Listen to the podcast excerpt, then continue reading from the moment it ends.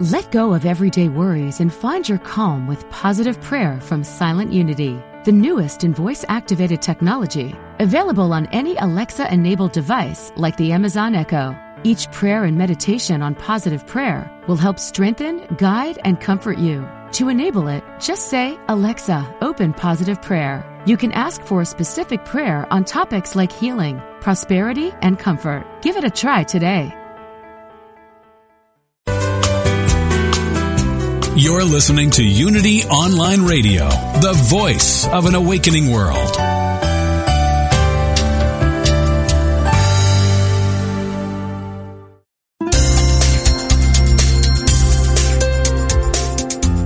Thank you for tuning in for this Unity Partner Program. Unity Online Radio partners with spiritual leaders from organizations whose mission and messages complement Unity's. We are pleased to bring you this program on Unity Online Radio, the voice of an awakening world.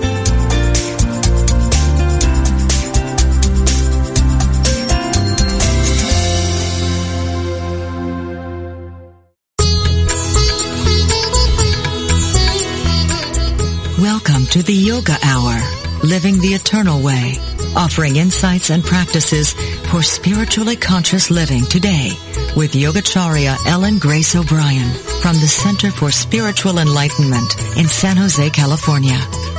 To ask questions or join in the discussion, email us at the yoga hour at unityonlineradio.org. Now, here's your host, Yogacharya Ellen Grace O'Brian.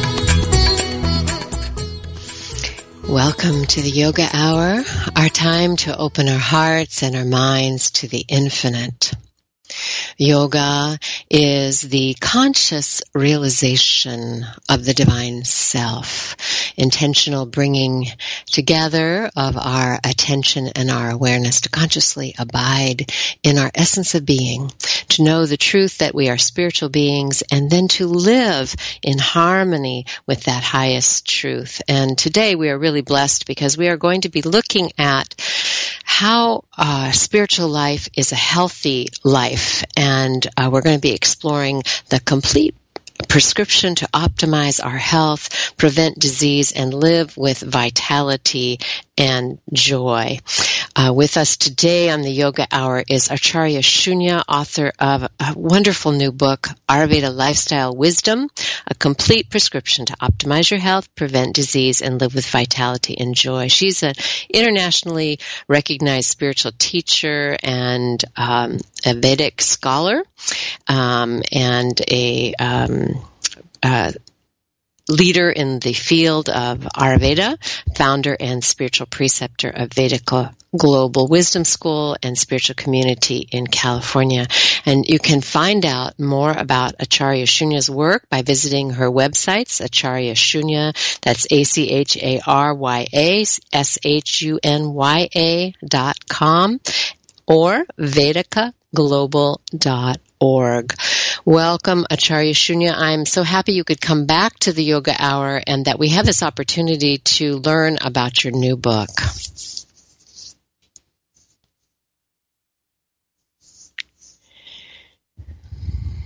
And as we um, begin now to prepare for our conversation, let's have a moment of meditation. We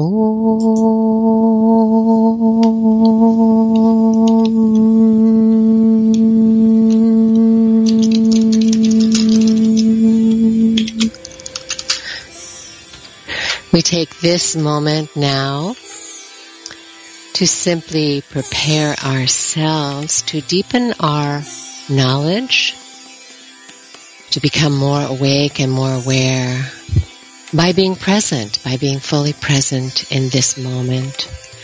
Let's call it a yoga moment, a moment of profound awareness. And we can do that by our intention, our intention to be present in this moment, simply using our breath as a tool. So feel your breath as you're breathing in Feel the breath coming in your nostrils, the coolness of the breath, The breath filling the lungs, your abdomen, and then the ease and the warmth of the breath moving out again. As you breathe in, feel that you are diving within into the infinite ocean of divine consciousness, the source, the substance of all that is. And as you breathe out, let go of any tension. Just let the body relax let the mind become open and clear and present. Just breathe. How beautiful to breathe and be aware of the breath. How beautiful to just come into this moment of divine conscious awareness. Recognizing that as there is only one reality, that reality called by many names, God, Spirit, Father, Mother, that is our life. We are that divine reality in expression.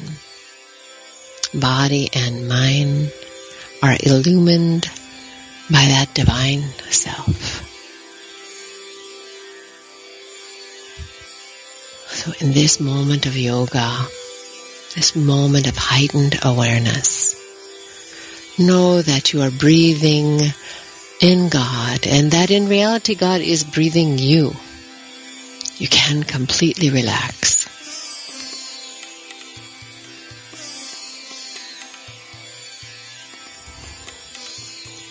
And let us now take that peace within us and offer that peace to all beings. Let the intention be to be awake, aware of the divinity not only of our own self, but the divinity of all beings, and to offer peace to all that we meet.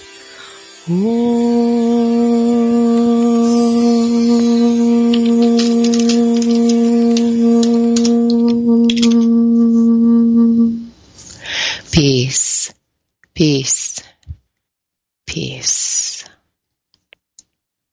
Once again, um, Shunyaji, welcome back to the Yoga Hour, and I'm I'm sitting here uh, looking at a copy of your new book, Ayurveda Lifestyle Wisdom, and it is a beautiful book. It is complete like uh, an encyclopedia. Um, it is a book of lifestyle wisdom that a person certainly can use their whole life. It has recipes in it.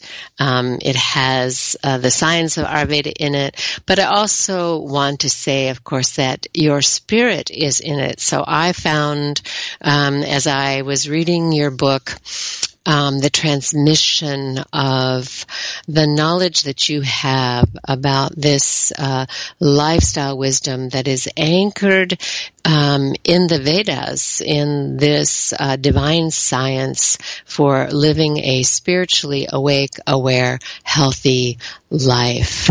So um, tell us what uh, led you to write this book at this time and uh, maybe a little bit about that process for you. Thank you. It is so wonderful to join you at this hour. And um, I think you picked up the Shakti because uh, uh, when I wrote this book, uh, Yogacharya, I I really connected with my deepest intention, and my deepest intention, I think, in this lifetime has been to serve others and to heal, and to make every every person joyful. You know, it, it when I see sorrow, it it it deeply, deeply turns me, and I start praying and connecting to Source that may or maybe be all uplifted. So when I was writing this book, frankly, it's a great relief that I've written it. It's out there, and I've given a powerful tool to to people to now and people who will come in the future because we all need Ayurveda uh, Ayurveda's lifestyle wisdom to show us the profound way. And what led me to it was just the fact that because I was carrying this knowledge that had given to, that had been given to me in trust by my um, you know wisdom lineage, and so it was time for me to pass it on and and make it available to one and all. I would say. Mm. yeah, and I feel you have done that, of course. Um, you have passed on the wisdom um, given to you by your grandfather, guru for you, and uh, wisdom uh, bearer in your lineage. But you have also done it, of course, with your unique voice. And um, part of what I see in the book, and of course, um, having the blessing of knowing you, is that um, there's a quality of beauty, not only wisdom, you know, but beauty. And I always feel that that's part of it, isn't it? You know, to have a beautiful life is recognizing the beauty all around us and the beauty within us. And, um, and you have done that. And just, you know, just even looking at your book with these beautiful rose petals on the cover, um, it, it, kind of helps us to take a breath. You know, so many of us, um, and I think not only in the West, all, over the world, uh, life has become very stressful. People, um, are, are busy. And um, so Ayurveda is needed, I think, more than ever because it, it helps us to slow down and connect uh, with the rhythms of life, um, and with that, with the sacred nature of, of our life. So I feel um, that's part of the message that you carry and you um, embody. And um, so tell us what you see in terms of how people live today, um, how they deal with the stress, and how Ayurveda eh, can help to meet that need. Yeah, the that's a very focal question, I think, for our discussion today. And the word uh, in Sanskrit for stress is dukkha. And dukkha in Sanskrit comes from the word du and ka, and ka means space, and du means when it's compressed. When when we experience a compression of space, mental space, physical space, social space, um, spiritual space to reinvent ourselves or to renegotiate our contracts in life. All of that creates sorrow, stress, and disease ultimately. And the Ayurvedic term sukha literally means expanded space. All kinds of personal spaces, when they become expanded, uh, from taking deeper breaths um, to um, taking an entire day and not looking at it simply as a palette to fill with chores mm, just to survive, but a day where we can maybe sip a hot tea with marigolds in them or rose fresh, fresh rose petals in them, where we can um, possibly cook a recipe that might take 10 minutes of our time, but those recipes are filled with super ingredients that were known to the yogis and the rishis and the seers of ancient India. And those uh, superfoods can only bless us. There's just nothing else the recipe is designed to do but to bless our body and mind and to improve our immunity. Then what we've done is we've claimed space that was always there. Uh, because it's a mental perception, the pressure, the contraction, and the sense of I can only lead an automated, mechanical, zombie-like life because look at the list of things I have to do is is really a mental conjuncture. And what I'm trying to say is, in spite of this busy life, because I've written it for us busy people of the 21st century in the, you know, 2017 and onwards, I'm writing to the people here and now, and I'm saying that Ayurveda's lifestyle wisdom you can actually cherry pick and fill up your day with practices or recipes or tastes or spices that are going to induce a very special pause. And that pause is a pause of well-being, of self-love and self-care. So I felt that this wisdom was more necessary than ever, in fact, more relevant than ever, and that it's going to allow us to change sorrow, dukkha, to joy, sukha, and mm. then we feel it at every level body where, you know, health improves. And I've quoted countless studies of people who've who who overcame grave disorders such as ulcerative colitis or depression or even improvement in multiple sclerosis simply by really simple lifestyle teachings like gift yourself a bunch of fresh flowers every day, or drink buttermilk by uh, Ayurvedic buttermilk by, uh, you know, whisking one part yogurt and four parts water and a couple of spices together. These simple things can have such a profound impact. Yeah, because mm. those, those little practices are really gifts of sukha or joy to our being. Am I um, I might be talking a bit esoterically, but I think your audience is used to speakers mm-hmm. who talk like mm-hmm. Absolutely. And, you know, um, Acharya Shunya, I feel what you have done with your book that is so critical is that you, you have given a key um, to you know those of us who feel like there just is not time. You know, I of course I experience as a as a yogacharya, I experience the same thing when I'm teaching meditation. People wonder, you know, how are they going to meditate? You know, how are they going to um, add pranayam to their day? But the truth is, these practices take very little time, and it's a matter of um, priority. And many of the things that you you talk about in your book, you know, um, practices for bathing or cleansing the mouth in the morning or greeting the morning sun. I mean, these are all things that we do anyway you know, I mean, ideally we're taking a shower or a bath every day. We're cleaning our teeth. Um, we're eating. So, um, it's not that you're, you know, putting a whole thing on top of people who are already stressed. You're saying, no, let's approach this in a different way and in, and really uh, make it a sacred because it is. And so, um, I, I see that beautiful, beautiful turning and I, I love what you've done with this definition of, uh, dukkha, suffering, and sukha, joy. And um, I think that's exactly right. So you've taken the same practices that we're mindlessly moving through, whether it's, you know, how we bathe. It's like we're bathing in the morning and thinking about what we're doing next. And you're saying, no, no, no, wait. You can make this a ritual um, to become more conscious and more aware. And uh, you, you really have accomplished that. Um, and there's uh, such a beautiful invitation into this wisdom of Ayurveda. Um, for for example, you you describe it as a mystical forest, and so tell us about that mystical mystical forest, and is it available to us right now? Right now, it's available to us. I feel that, you know, when you walk into a mystical forest, you can expect to be greeted by a sage, and that sage will say, Come, rest, sit under the tree, look at the greenery and and the sage will start speaking to us and then we'll re- later realize that the sage was none other but our own higher self our own pure being that had greeted us.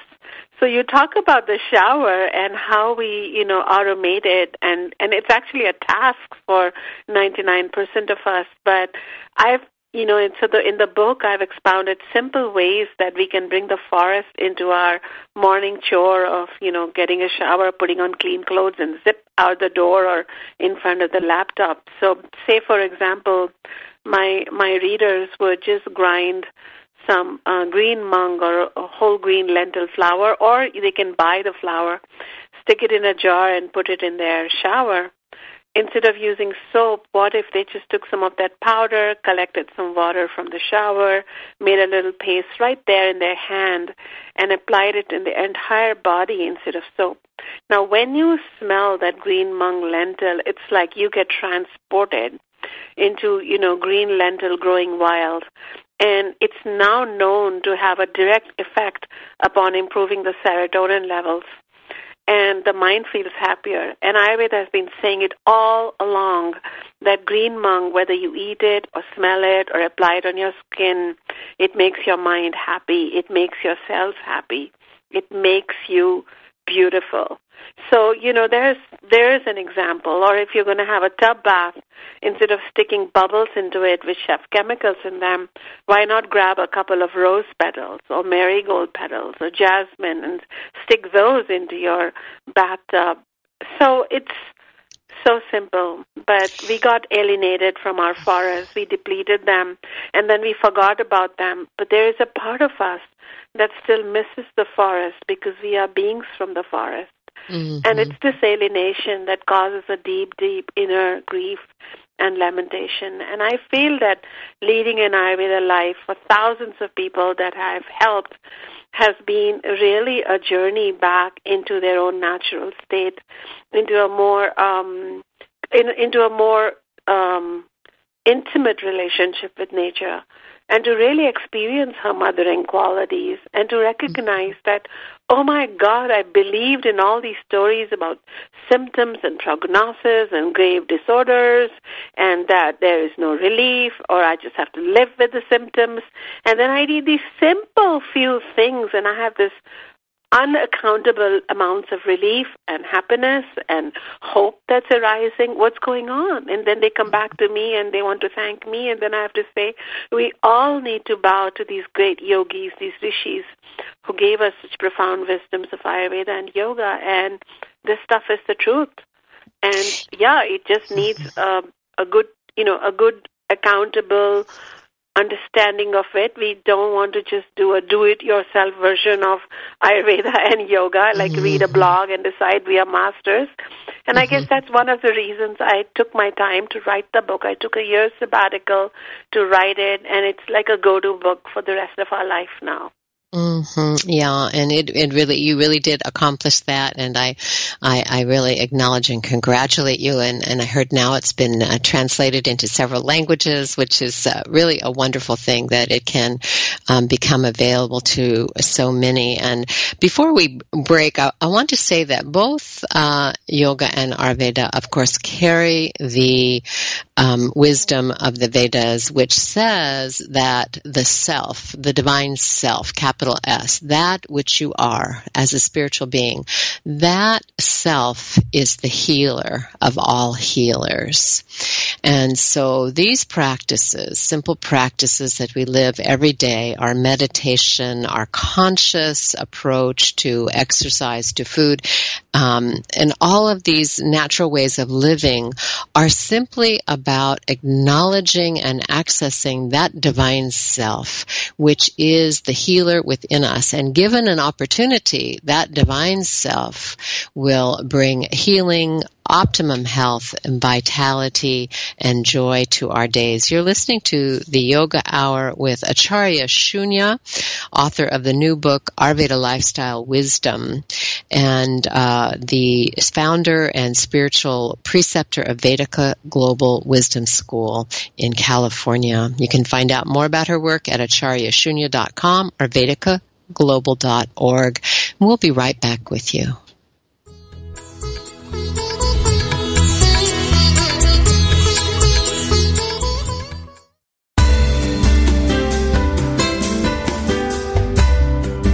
If Unity Online Radio has helped you grow spiritually through programs like this one, please consider supporting this online radio programming.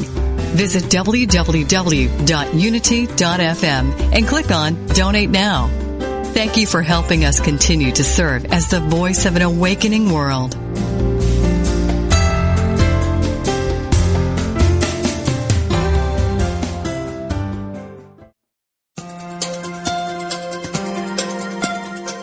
Are you ready to live in joy? Is there an area of your life where you could use a miracle? Have you been praying for help and guidance? Come join Lisa and Bill and their guests for an hour filled with practical tips on experiencing miracles, greater abundance, focused, deliberate living, and the peace of God that passeth all understanding. Experience more joy in life Listen to Living in Joy, Reflections on A Course in Miracles with Lisa Natoli and Bill Free every Friday at 2 p.m. Central here on Unity Online Radio, the voice of an awakening world.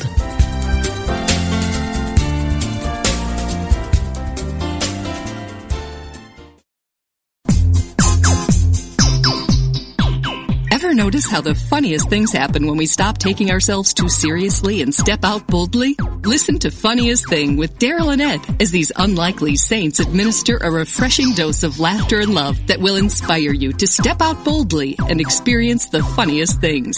Join the discussion with Daryl and Ed live every Wednesday at 5 p.m. Central Time on Funniest Thing, only on Unity Online Radio, the voice of an awakening world.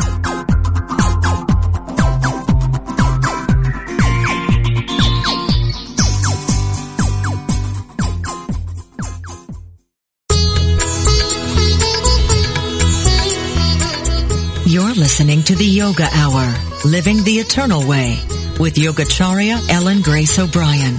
We now return to the Yoga Hour. Welcome back to the Yoga Hour. I'm Yogacharya O'Brian, and my guest today is Acharya Shunya, and we're um, discussing the wisdom of uh, Ayurveda for living a spiritually conscious, healthy, vibrant life. Um, that is the subject of her new book, Ayurveda Lifestyle Wisdom. And um, Acharya Shunya, your your book, as I mentioned in the beginning, um, is really a joy to read. Uh, I mean, besides being uh, an encyclopedia of practical information that we can, you know, we can all start right away to make some very positive changes and some simple, simple things that that we can do. And you know, you were mentioning in the first segment just a simple thing like including um, the green mung as a bathing aid. You know, that that just to take in the fragrance of it, and of course the um, exfoliant um, potential it has. And and as you were sharing that, I was thinking, you know, all these products that we buy, you know, that have artificial smell or chemicals. Um, the the in the teachings of yoga, you know, we would say these are actually tamasic um, because the life force has been removed from them. And and you you know, the other day I sprouted some mung beans, and it took one day, literally, for the life force of that bean, you know, to uh, open up and begin to grow. so it was such a demonstration of you know what we're talking about here is prana, is life force in that is so available to us and it's so simple, but we, we've, we've somehow lost touch with that and gone for these complex things that have had all the life force stripped out of it, you know, and then we wonder why, you know, we're not um, feeling um, vital. So I'm so grateful that you have um, keyed us back into um, the force of prana, really, that's all around us in food, in nature, and how we can tune into that.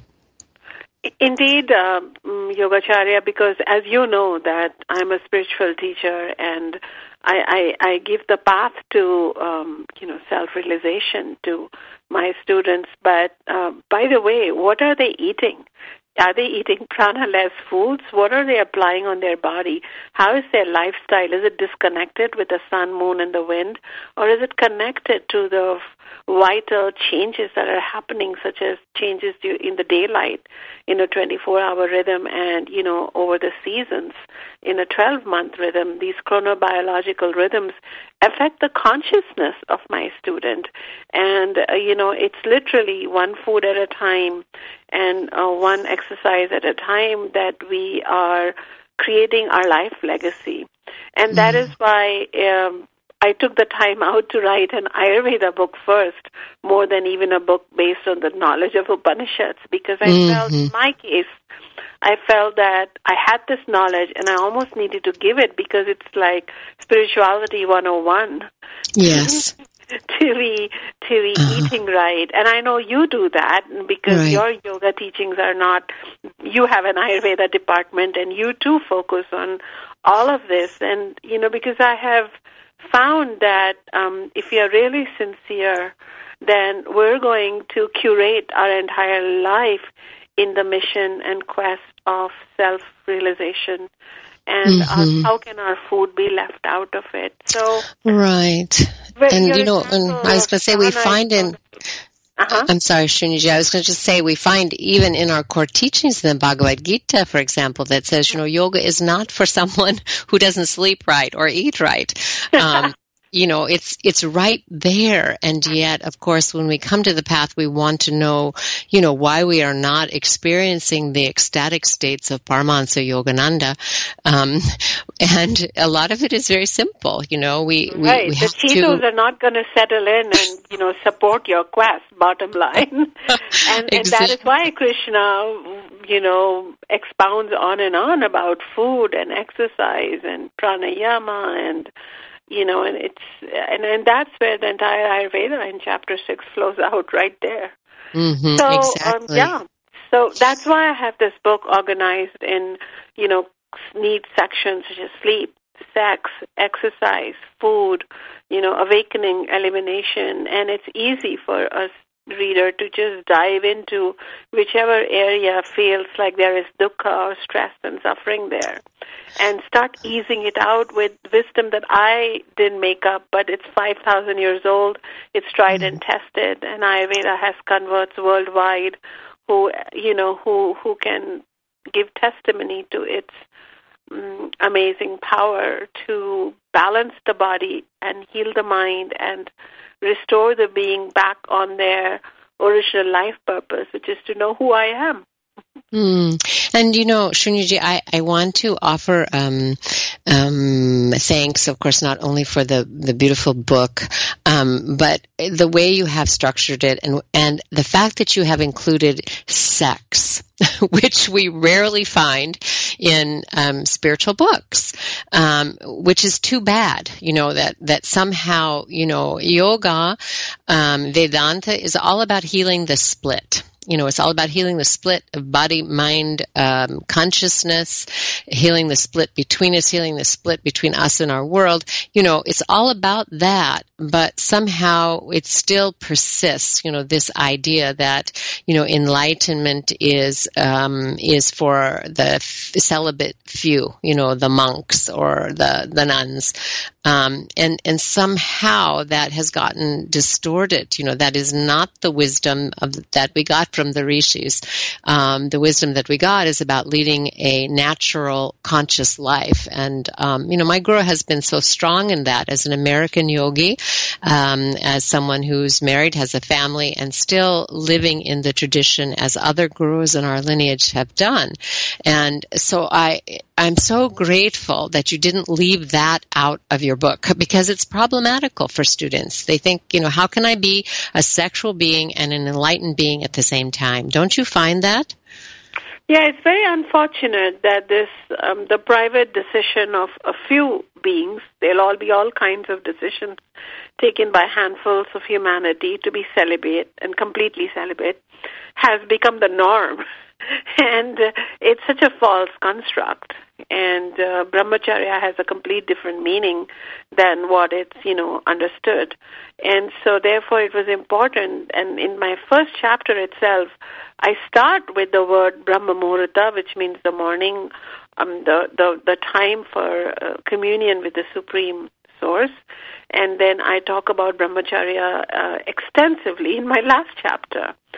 So I connect this brahmacharya or sexual journey uh, with uh, understanding that I'm a spiritual being, and so I do not have to be. Um, I do not have to be in an excess or a deprive mode.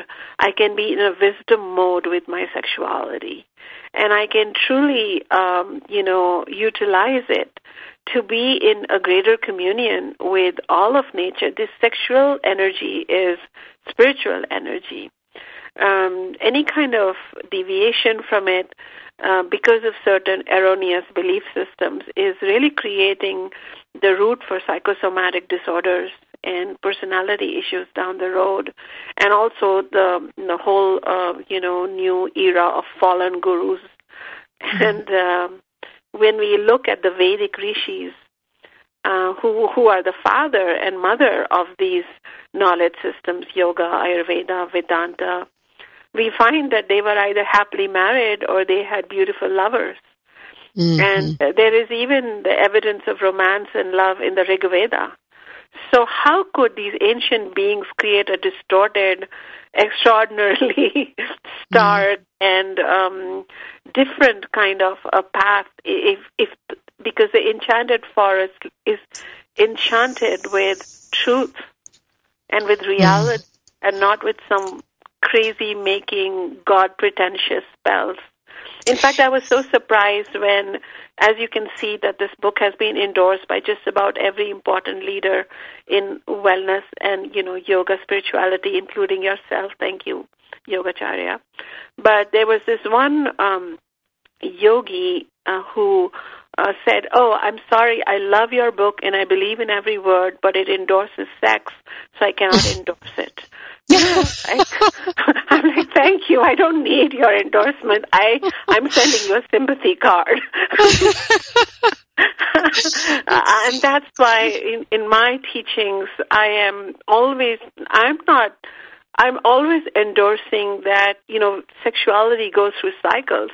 So there is a time when our sexuality blooms like every other living flower on this planet, but there is a time when it will start, for lack of better words, I will just say fading. And we can let it fade but the sexuality becomes potent in the higher chakras as in in connection with God and our creativity and our poetry and our art and our literature. So even this act of writing the book is really also partnered by my own sexual energy. And I dare anybody to deny that because sexuality mm-hmm. creates and I've created through my intelligence. So uh, my beauty, my my my skin, my luster, they say that all of this, according to Ayurveda, is due to Shukra, the sexual tissue which lives not only in the reproductive organs but also in each and every cell. And that is what, uh, when that starts fading, is when we start fading and it's the end of life. So mm-hmm. we hope this is what the rishis want, that may we remain fertile to the last day on earth. And uh-huh. what that uh-huh. really means is no, we don't want more babies, but we yeah. may want to write great book or be creative or think of new methods of communion. And so mm-hmm. there is a wise discernment around our sexual potency, not just locking it up and you know mm-hmm. closing it off and you know looking um, frigid and feeling frigid and then saying, "Oh, I'm just feeling spiritual." Right, exactly, and it's so I'm so grateful once again that you included that because the truth is that uh, a, a yogic lifestyle, an Ayurvedic lifestyle, is is about wholeness. It's about including all parts of our life and um, in a sense, um, I, I would say making them holy. I mean, they are, and bringing that to our awareness. So living a conscious life, living a holistic life, and you and you were blessed with, um, you know, birth in a um, family that um, was aware of this tradition, and having your own grandfather as example and as guru for you, who taught you this ancient science of the Vedas and Ayurveda in particular, and you know how how to live a conscious life life um, in within the context of family. So you you were blessed, you know, not only with this Vedic wisdom from a guru, but also right in the heart of family life. So um, you know, part of what blesses your book, of course, is the presence of your um, beloved grandfather, your guru, who you refer to as Baba, but the teachings that were transmitted, and of course, at the heart of yoga and Ayurveda both um, is this key piece that it, um, that it really comes alive when the teaching can be transmitted from you know one awakened being um, to another awakening being. So, um, tell us about Baba and your experience and, and how this infuses the book. Yeah, the fact that I was born in such a family was. Uh, not immediately known to me why, you know, the significance of it one doesn't know. One is born in a family and one thinks that that's that. But then as I started noticing the people around my baba, my grandfather, and learning about our um, our lineage and how it extends back, you know, many, many, many generations back in the same area in India, in Ayodhya, in northern India and that we have been um, living and teaching the wisdom of the Upanishads, Vedanta, Bhagavad Gita, Yoga, and Ayurveda for countless generations was was very interesting because uh, I it probably explains why from ch- from childhood I had a fascination for this wisdom, and I remember trying to feel very grown up, but I was really only nine or ten years old, sitting in my Baba's classroom along with his uh, shaved head students, and um, you know, feeling like, wow, I didn't want, I didn't want to miss a word. And uh, you know, of course, I also had regular schooling, and I also wanted to have playtime and climb trees and you know, pluck mangoes and guavas and do all of those childlike beautiful things one does. But at the back of my mind, I'd keep contemplating on some of this. And of course, I didn't have great big insights. I was a child, but I became familiar with words like satyam or ahimsa or parampara. So, you know, these words were important to me. And of course, uh, when Baba gave me the mission to keep teaching and keep serving, it now all makes sense. My entire life purpose became more clear as a result. And uh, interestingly, Yogacharya, when I was writing this book, as you know, that I am a preceptor, a teacher, and the founder of a school, which is, you know, now completing its 10th year of service and teaching. I, I, when I was totally planning on coming from this space as a narrator, you know, from a space of, you know, I've taught, I've healed, and I can do that. But there jumped in this nine year old inner child who said, Yep, let's write a book. mm-hmm. Mm-hmm. And she she was, you know, full of wonder and excitement and so we co authored it. And I think the most precious pieces which I'm hearing from our readers is these reminiscences of, you know, by this nine year old of her conversations with Baba, her experiences learning Ayurveda, and you know the Vedic spirituality, which is at the root of everything. I think it makes the book more endearing overall. What do you think? Oh, absolutely. It, it, it is very precious and it's engaging. And so, you know, many uh, Ayurvedic books can be helpful, but they're really, um, you know, um, dry. and, you know, you're learning about Vata Pitta Kapha. you're learning about what the effect is of different herbs and um, it, it's it's like reading a science book. I mean, it is reading a science book, but your book, besides having the science in it, has heart in it with the wisdom that um, you know we as human beings we tend to remember um, stories um, and feelings more than we do the the cold hard facts. And so your book does a wonderful job of connecting the heart and the mind and the body, um, which of course, which is what you know Ayurveda is is all about.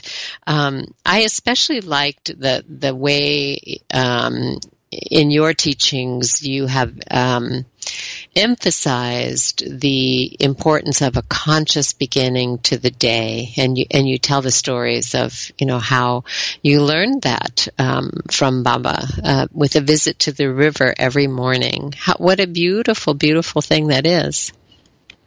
We are fortunate to have River Sarayu, which comes down from the Himalayas and flows through our city and then goes back and joins the Ganges uh, as a testimony to my journey, my life journey, and the life journey of my countless ancestors. So whenever I encounter this river, when I go back home, Yogacharya, I feel like um, oh, it brings tears to my eyes. I feel like I'm just joining my mother, who's mm. waiting. And mm. then uh, one of one of the rituals that we Vedic people do is if we have a water body that's flowing, especially it's ultimately flowing towards the ocean, then it becomes symbolic of our own inner quest to merge into that nameless, faceless, inexhaustible, boundless source. And so we get up every morning, and um, no matter what is the season, which is part of our sadhana or our spiritual discipline, we walk to the river, and uh, you know we we immerse uh, either our entire body or a part of the body or at least we sprinkle a few drops of that water and chant a, a mantra. And the mantra in our family is the Gayatri mantra. And we would do that. And so my grandfather, I don't know when, at what age, maybe three, I started accompanying him, holding his hand. And the fun part was that a couple of street dogs, which are common in India, would start following us too. So it would be a very sober procession, walking every morning to the river and these dogs would hang out with us. And, uh, you know, we would do our morning pranayam meditation and uh, greeting the river every morning. And that is where Baba was uh, generous because Baba was a quiet person. He was a man of very few words and mostly silence, graceful silence. So, but in the morning, I think the early morning dawn and the river, he'd get filled up with rasa, with delight and he would share with um, his students, or when I was there, of course, with me, some of our most breathtaking conversations, and he taught me meditation, etc. There, and back then, you know, I didn't know what an impression this was having on me because half the time I didn't understand him. Intellectually, I didn't understand him, but at a heart level, I did. Mm-hmm. And conversations are what I'm unpacking till today, honestly, Yogacharya. Oh, I really? Yeah. Now, at age 50, sometimes I understand the thread of a conversation and what was really meaning.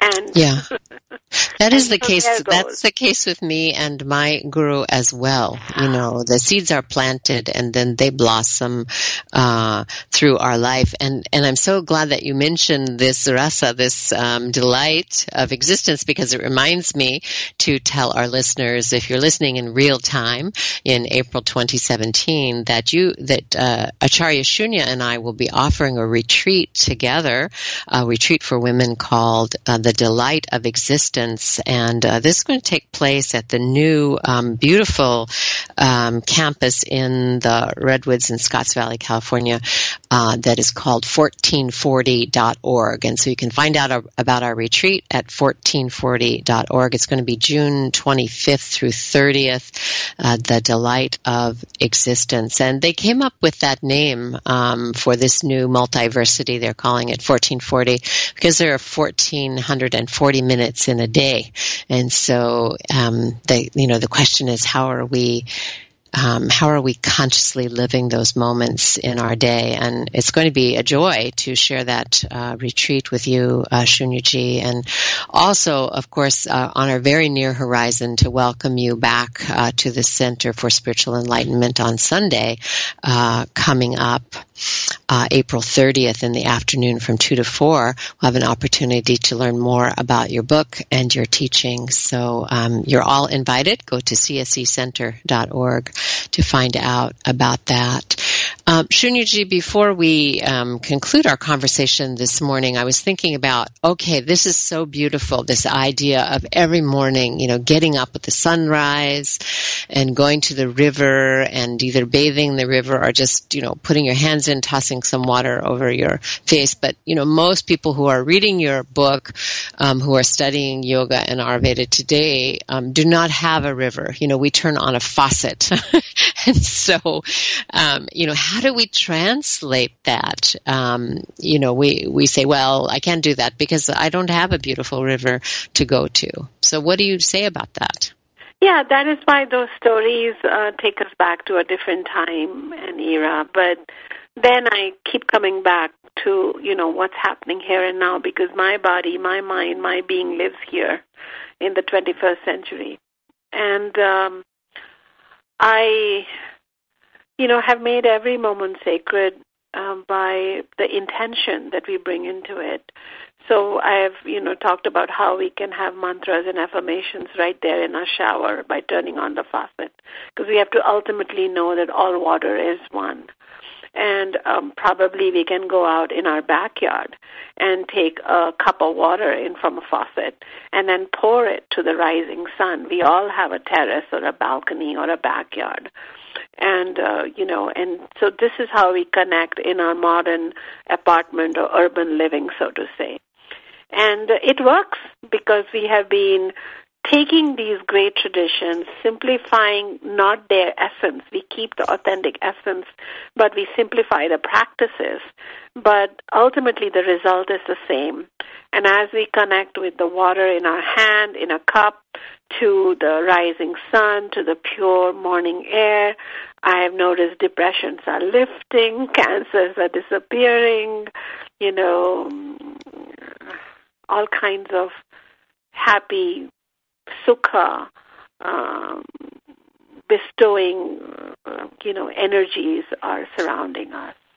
So apparently there is merit in not just discrediting, or, or not discrediting, but ignoring those rituals, but trying to adapt them into our modern life. Even today, what I have in my backyard is a swimming pool. so mm-hmm. what I do is I take I take a cup of water every morning. I've set aside a cup and I fill it up with water the night before. And in the morning, I ask the permission of some flowers in my backyard if they would like to be part of my ritual. Then I might add a perfect daisy or a few rose petals to my water, and then I pour it back into the soil, back into the earth. But while I do it, I'm chanting.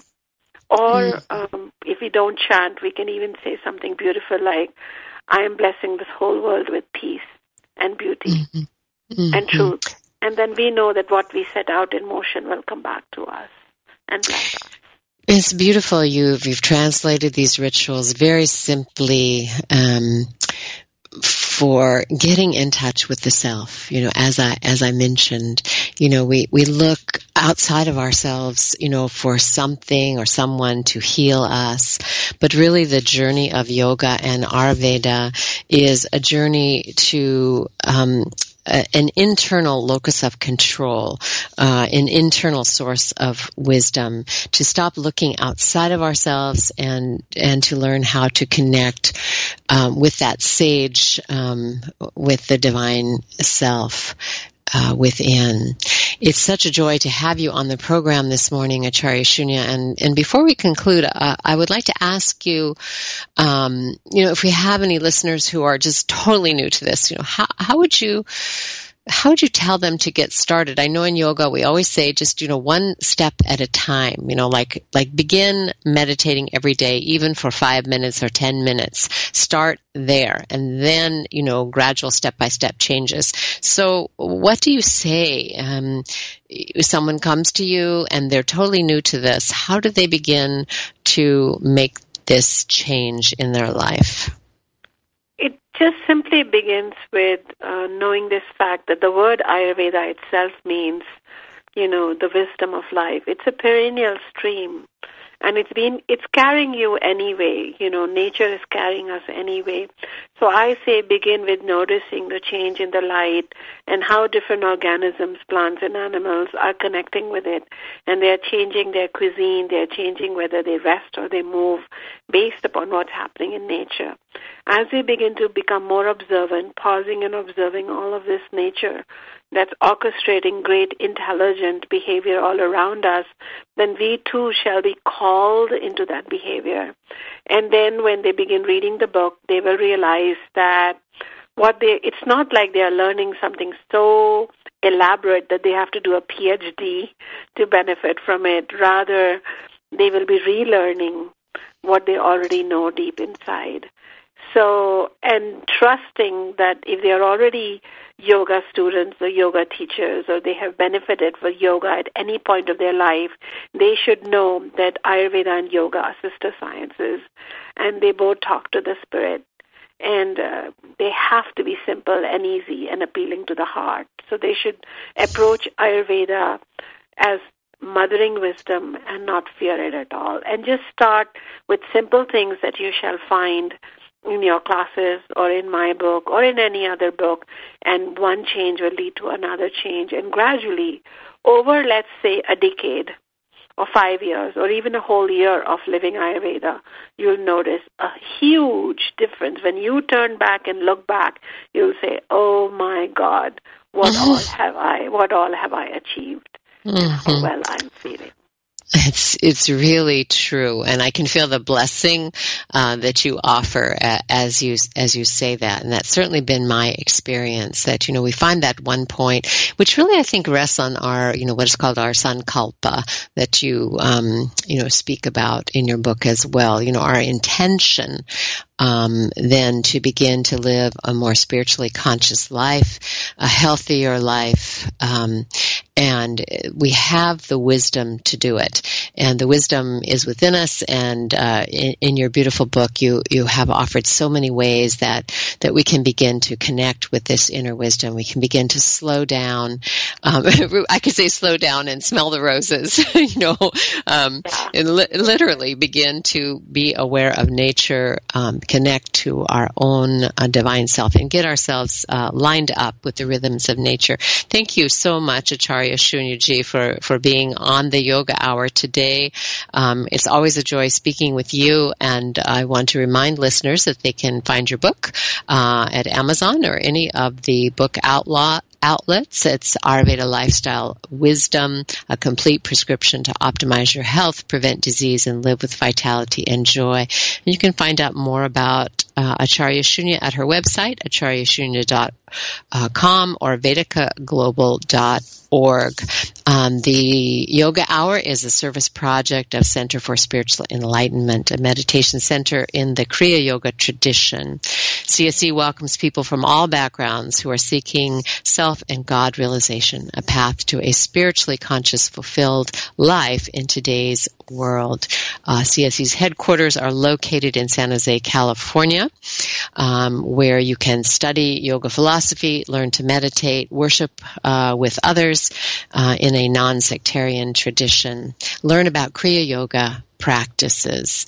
Teachings are offered globally um, through online programs, outreach, and our publications. For more information about CSE, visit csecenter.org. And my thanks to the Yoga Hour team, uh, Dr. Laurel Trujillo, uh, Reverend Ann Hayes, uh, Nita Kenyon, and Anandamai Smith, all, all of you supporting Yoga Hour, and the ever-present, ever-supportive Jeff Comfort in the sound booth at Unity Online Radio. Our thanks to Unity Online.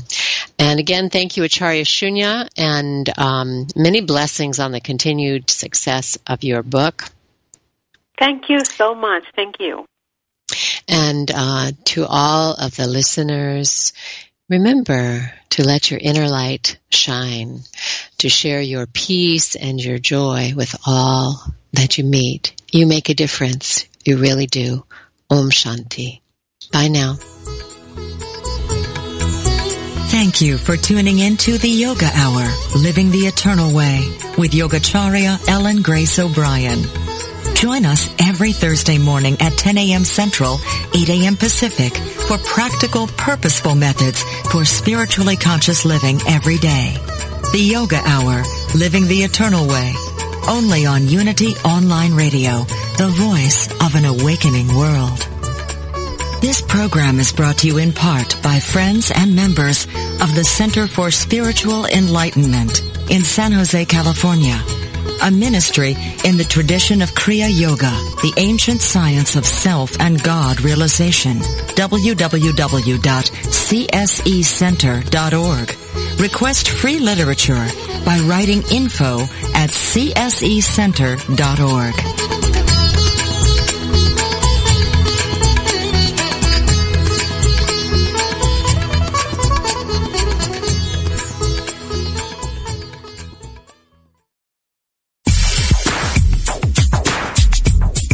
God is formless, yet takes many forms. What goes around comes around. Chant the name of the Lord and be free. No one comes to the Father except through me. Ever been confused by the variety and apparent contradiction within world religions? Join Reverend Paul John Roach every Tuesday for insight into those principles held in common by all the great religious traditions in world spirituality, exploring the unity within all cultures and faith traditions. Using discussions, interviews, humor, insight, and practical advice, we will clarify the confusion and reveal simple yet profound truths. Call in with your questions and ideas and help break down the barriers that separate us from one another. That's World Spirituality with Paul John Roach, Tuesdays at 11 a.m. Pacific, 2 p.m. Eastern, here on Unity FM, the voice of an awakening world.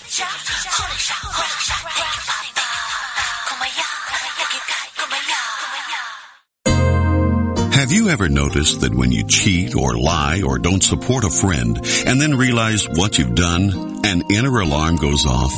It's a kind of moral wake-up call. You know you've done wrong and you don't feel good about it or about yourself. By experiencing the emotions and accepting the consequences of what we've done, we can begin to accept and change ourselves.